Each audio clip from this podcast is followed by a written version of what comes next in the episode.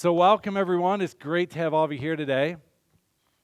My name is Jack, and I'm the pastor here. And so, I want to welcome you and thank you for spending your Easter with us. It's, it's an honor to have you here today, and it's an, it's an exciting service because it's one of those. Oh.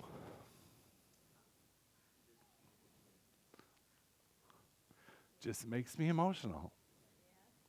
And that surprised all of you.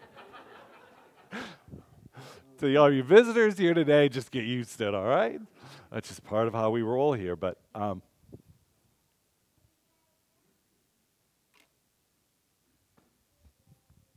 all right.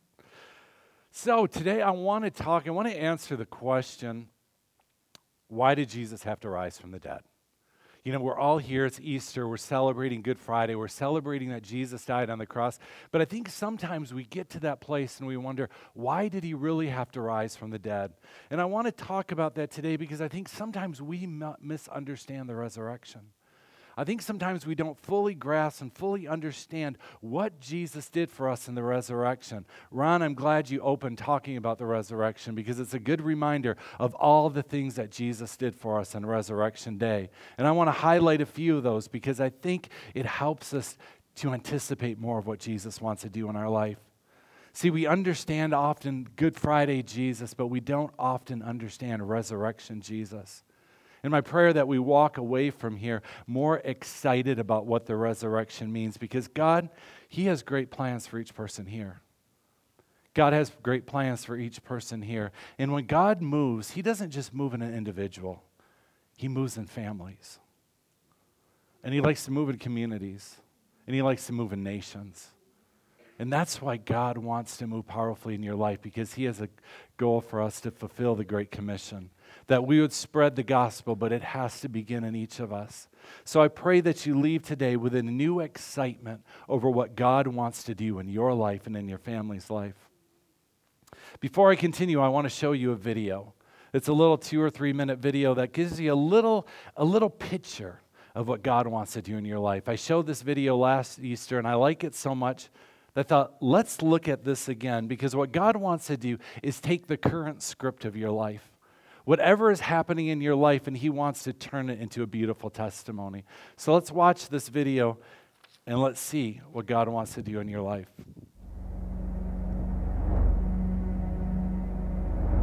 My ruins, resurrected. God, this is the end.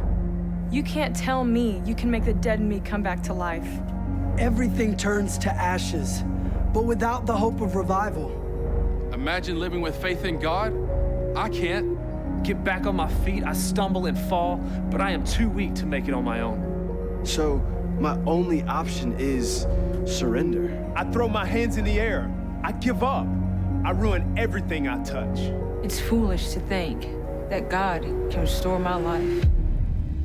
Wait, God can restore my life. It's foolish to think that I ruin everything I touch. I give up. I throw my hands in the air. Surrender is my only option. I'm too weak to make it on my own, so I stumble and fall, but get back on my feet with faith in God. I can't imagine living without the hope of revival. Everything turns to ashes, but you can make the dead in me come back to life.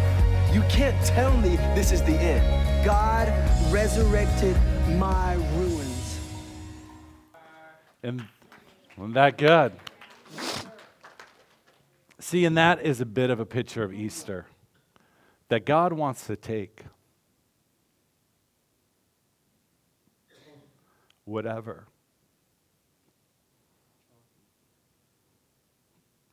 Is going on in your life and stop it and flip the story to make a story of redemption.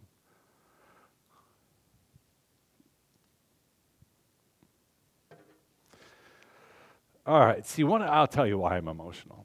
Okay, it's Easter. That's true.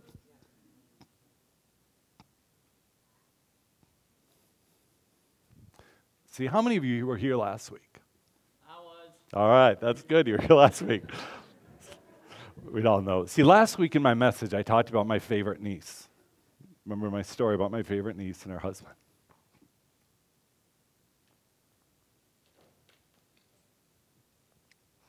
And they're here today. That's a picture of resurrection power.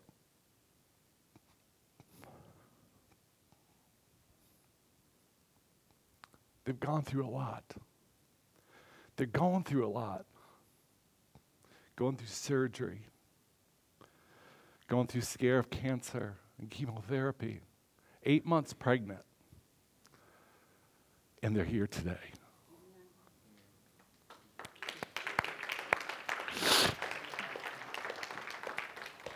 That's resurrection power.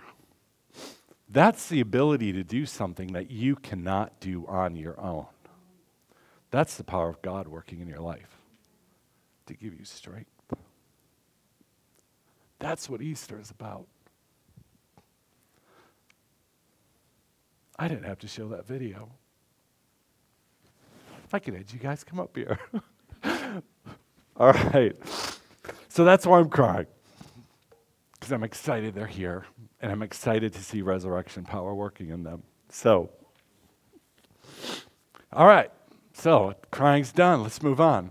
So, while I love that video, I do love that video, and I think it's a picture and it's an exciting thing to see what God wants to do in our life.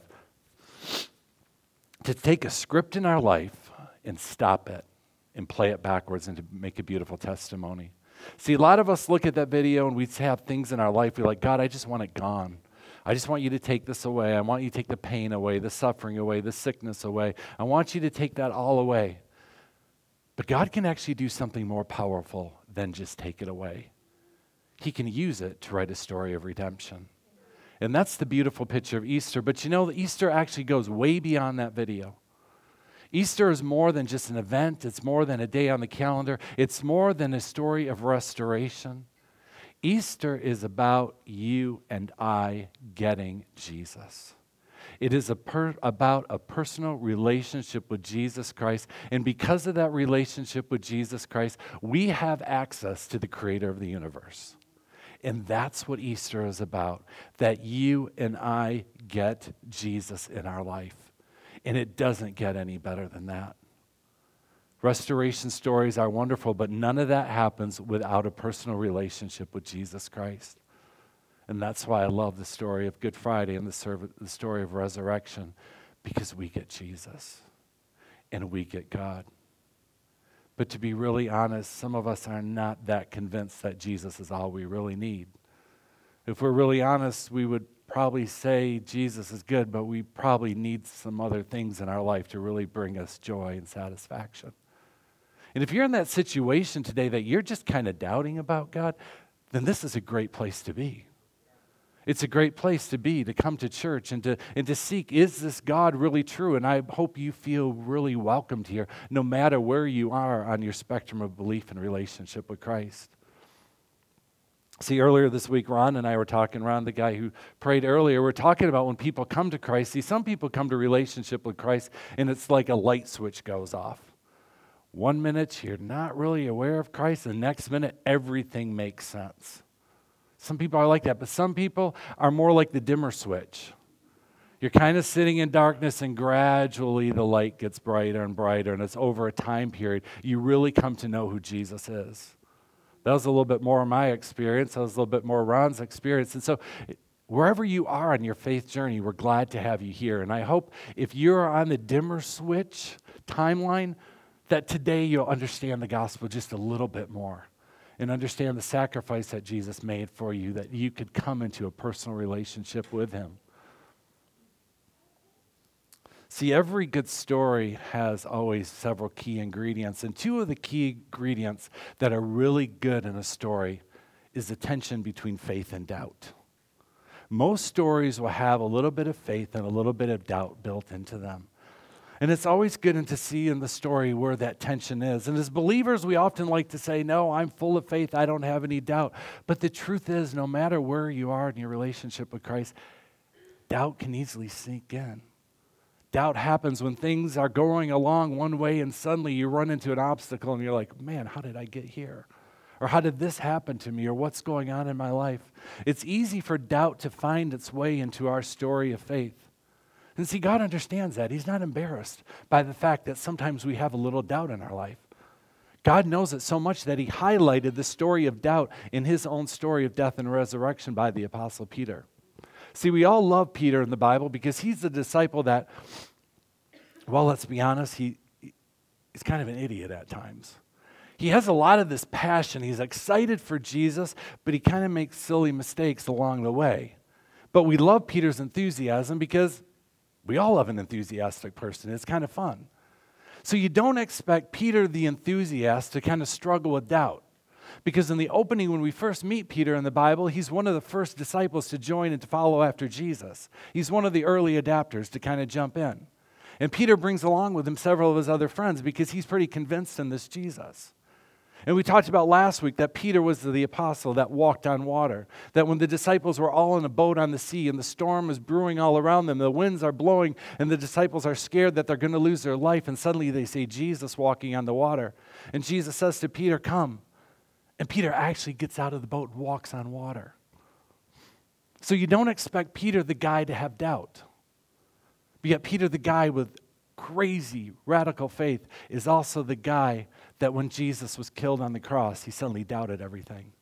Suddenly, when Jesus was tried, Peter lost his faith and started doubting to the point where Peter denied Jesus Christ three different times.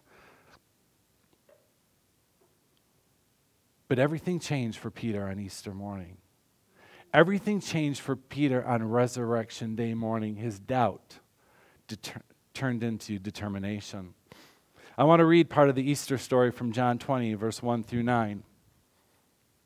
It says, Early on Sunday morning, while it was still dark, Mary Magdalene came to the tomb and found that found the stone had been rolled away from the entrance. She ran and found Simon Peter and the other disciples, the one whom Jesus loved. She said, They have taken the Lord's body out of the tomb, and we don't know where they have put him. Peter and the other disciples started out for the tomb. They were both running, but the other disciple outran Peter and reached the tomb first. He stooped and looked in, and he saw the linen wrappings lying there, but he didn't go in. Then Simon Peter arrived and went inside. He also noticed that the linen wrappings lying there, while the cloth that had covered Jesus' head was folded up and lying apart from the other wrappings. Then the disciple who had reached the tomb first also went in, and he saw and believed. For until then, they still hadn't understood the scriptures that said Jesus must rise from the dead. Then they went home. See, on Easter morning, the disciples found an empty tomb. For Peter, the death of Jesus caused doubt, but the resurrection in him created a new determination. So it'd been easy for the disciples to look at the empty tomb and think one of two things. To think, you know, First of all, somebody just stole the body. Kind of like they said in the text, somebody just took the body. We don't know where it's at. Or they could have easily thought, you know what, he probably never died. Maybe he didn't die and somehow or another he left on his own. But instead, Peter walked out of that empty tomb a changed man. He walked in discouraged and defeated, but now he walks out and he becomes one of the most important leaders in the Christian movement at that time. From that point on, Peter becomes the leader that everybody else is looking to. And see, I think that's what happens to each of us on Resurrection Day. You either walk out of Resurrection Day more determined, or maybe you still have a little bit of doubt. And Peter walked out determined. How do we know he was determined? Because he continued to follow Jesus. And there's a lot at risk for Peter to follow Jesus because Peter knew that the prophecy about his own life that Jesus gave to him in the book of John said that Peter would someday die for his belief in Jesus. So, if Peter is going to follow Jesus, he must also believe the fact that he is going to be crucified just like Jesus someday. That's a pretty hefty price to pay to follow a man. See, you're not going to follow somebody and, and, and risk your own life unless you know it is really true. And that's what Peter did that day. See, every one of the disciples died a, a terrific, horrible death. And see, this is the deal. These disciples, some of them had wives. They had family. They had friends. You are not going to give up your life for something unless you know it is really true. And that's what Peter knew that day. He knew that Jesus had rose from the dead. And so the question is are we really convinced of the resurrection?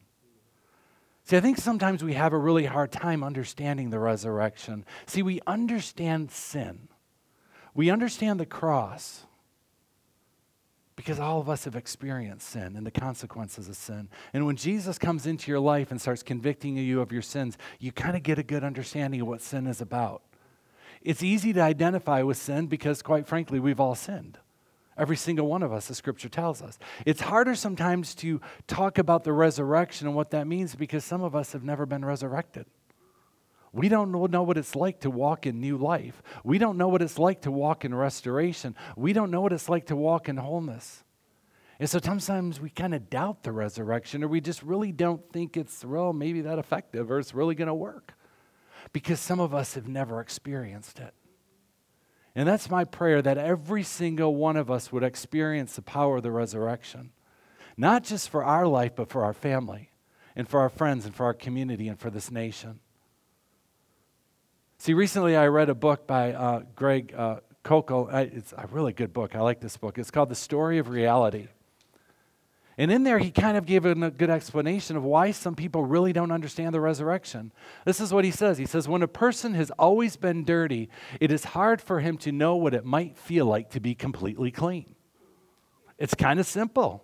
It makes pretty perfect sense. If you have lived your whole life dirty, you had no idea what soap was, no idea what water was, and somebody starts introducing to you soap and water in a shower, that's going to sound pretty strange to you because your normal is dirty. And I think some of us, we grow accustomed to living dirty, that the idea of cleanliness seems pretty foreign to us. But yet, that's what Jesus came to do. He came to wash us, to cleanse us, to make us holy and pure, and to give us Jesus' righteousness. In 1 Corinthians 6:11, this is what it says. It says, Some of you were once like that, referring to the previous verse where it talks about a bunch of sins bunch of sins and and and and and and and a, a it's on the tip of my tongue. The verse before, he's talking about various sins that people experience or various uh, uh, behaviors that engage in that are sinful. And sometimes you read those sinful lists and you kind of get like, oh boy, I don't know what I'm going to do about that. But see, then you read verse 11, it says, but that's what some of you were once like that. But you were cleansed. You were made holy. You were made right with God by calling on the name of the Lord Jesus Christ and by the Spirit of God. That's what Jesus does for us. That's how Jesus cleanses each and every one of us.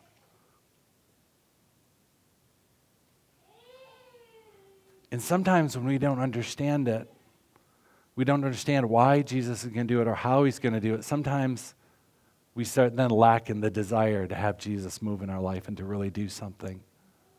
It's easy to lose desire after you feel defeated after a while. So I'm praying today that the power of the Holy Spirit would give you a new desire to see God move in your life and to see restoration and fullness in your life. I want to conclude my message today by talking about why did Jesus have to rise from the dead? I want to go through four reasons why Jesus had to rise from the dead. I think this will help us get a little bit more of a picture of what Jesus did on the cross. And once maybe we understand the picture of what Jesus did on the cross, it's going to help us understand a little bit more of what he did so we could be restored.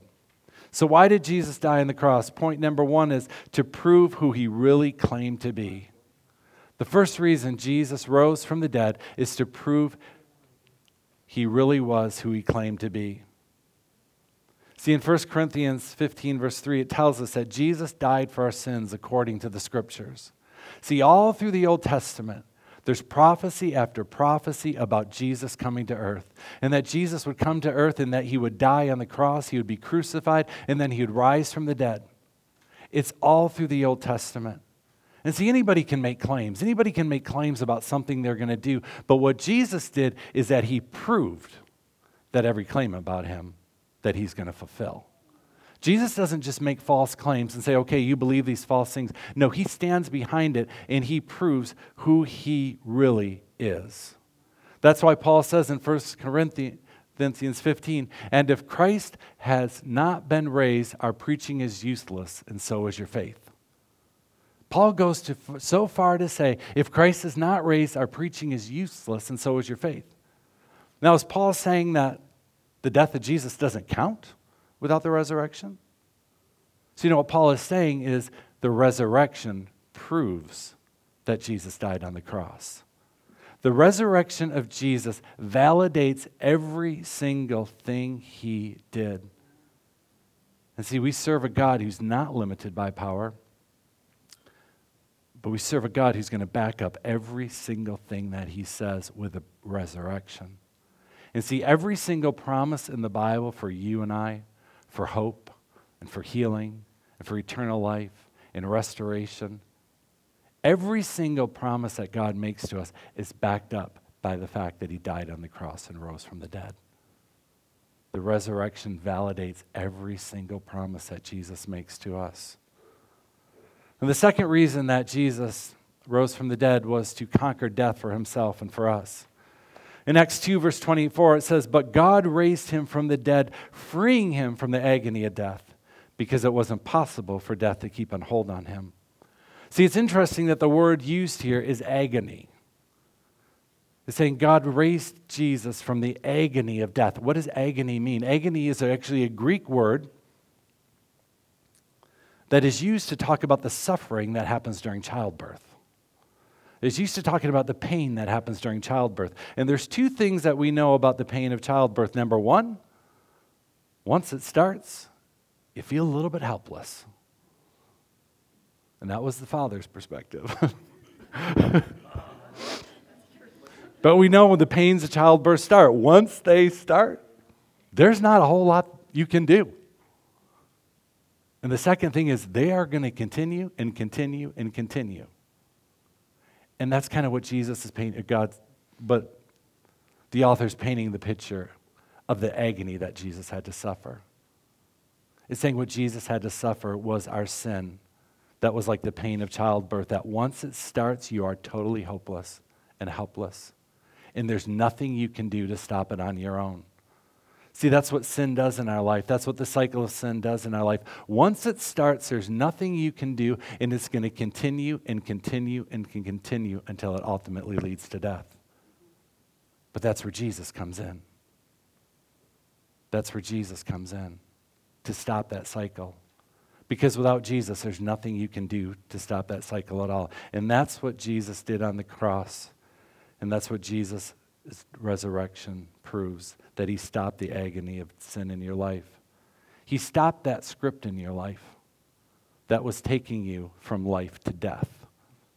And when Jesus stopped that script, suddenly he takes you from death to life. And that's what the resurrection does in our life. It takes us from the death of sins and it brings us to life. But you have to be in Christ. You have to have a relationship with Christ to see that happen. And that brings me to my third point is that Jesus was resurrected from the dead so we could be overcomers. See, not only is the cycle of sin broken in our life by the power of the resurrection, the consequences of death are stopped so we can walk in resurrection and be overcomers. In Philippians 3, verse 10, it says, I want to know Christ and experience the mighty power that raised him from the dead. What is Paul saying here? See, Paul is saying, I want more than just to be forgiven for my sins. I want more to have more than just eternal life. I want to understand what it feels like to be whole right now while I'm on this earth. That's what Paul's saying. He said, I want to experience the resurrection right now. So the question we have to answer is have we really felt or experienced the power of resurrection working in our life? Have we let God bring the dead areas in our life back to life? See, because Jesus is resurrected, we now have the Holy Spirit living in each of us. And the Holy Spirit lives in each of us for many reasons, but one of the reasons is to conquer sin and defeat sin in our own life. But we have to allow the Holy Spirit to do this for each of us. See, so often some people feel so much shame and rejection in their own life. They feel like, I'm not good enough. I don't deserve this. I don't deserve what Jesus has done for me. So, in some ways, we try to say, I got to do this on my own.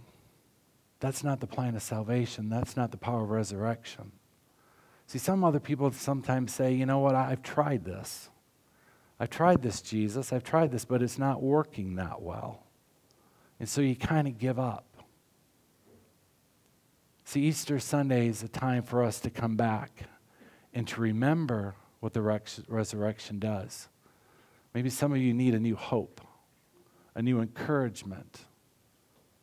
Maybe some of you just need to be reminded that Jesus has a bigger plan for you than what you're experiencing right now. In 1 John 5, verse 4, it says, Everyone who's been born of God overcomes the world. And this is the victory that has overcome the world, our faith. See, the whole idea of the word overcomer in the Bible is that we're in a battle. Each one of us is in a spiritual battle, and we have an enemy. And we have an enemy that wants to lie to us, wants to steal from us, and wants to destroy us. The Bible gives us scriptures about how God, in, the book of Ephesians, talk about how God clothes each of us in the armor of God and how God protects each of us. And it paints this beautiful picture of God protecting us, but all through the book of Ephesians, Paul talks about standing firm. He tells us we have to stand firm.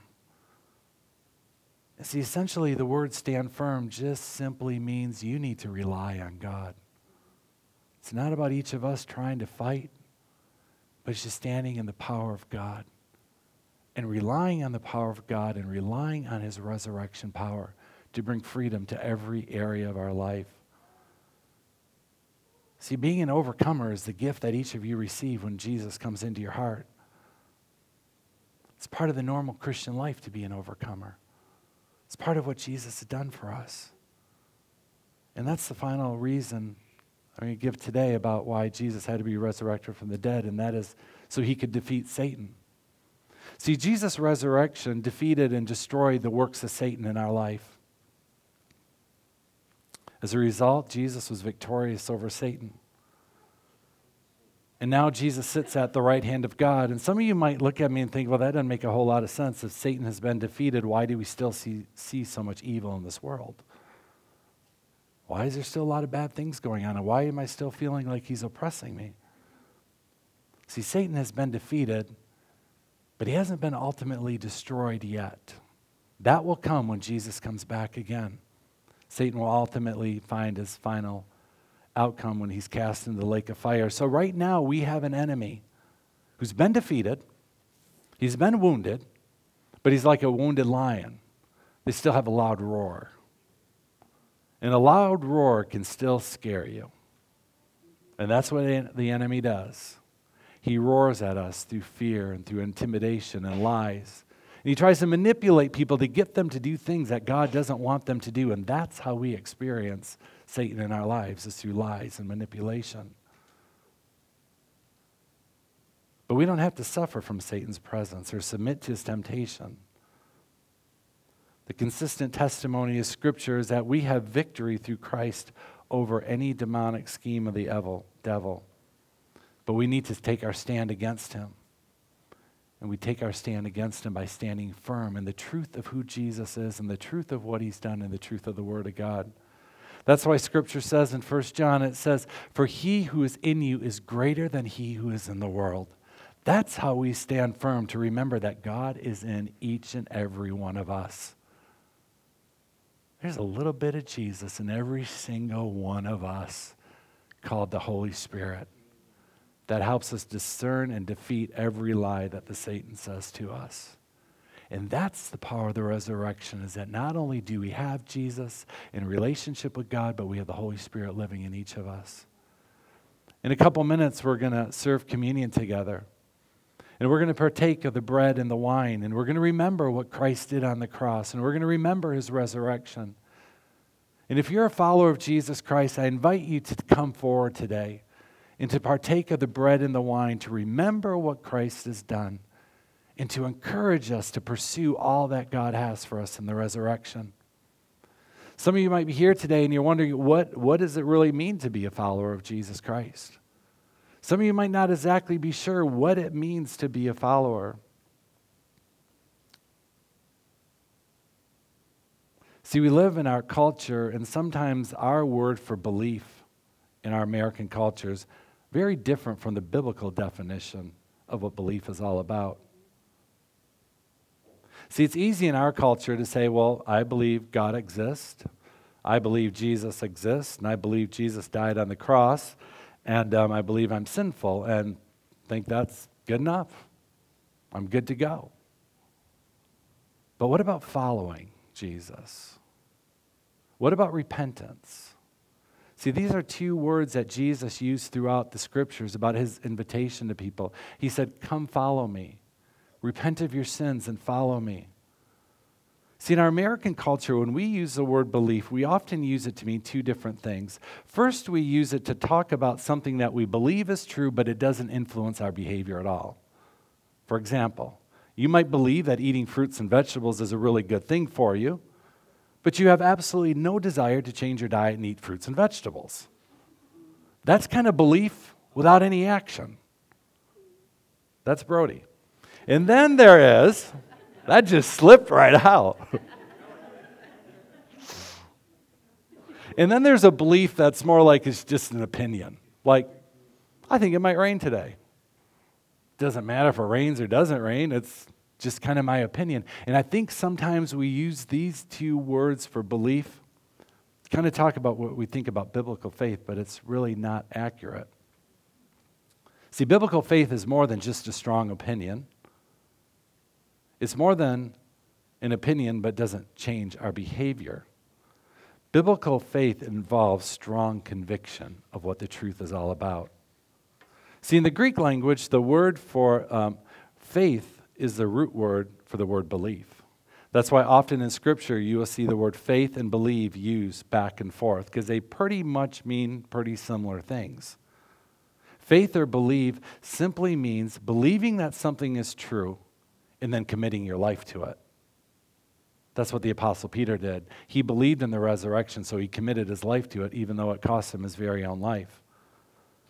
See, in the Bible, faith means believing in God and believing in what Jesus has done, and then committing your life to following Jesus. See, in other words, faith has two parts to it. Biblical faith has two parts. The first part is belief.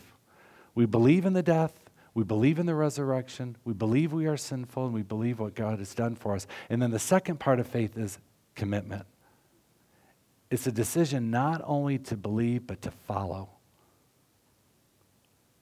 See, a chair is a good illustration. I might have faith that this chair is made of, out of good quality material.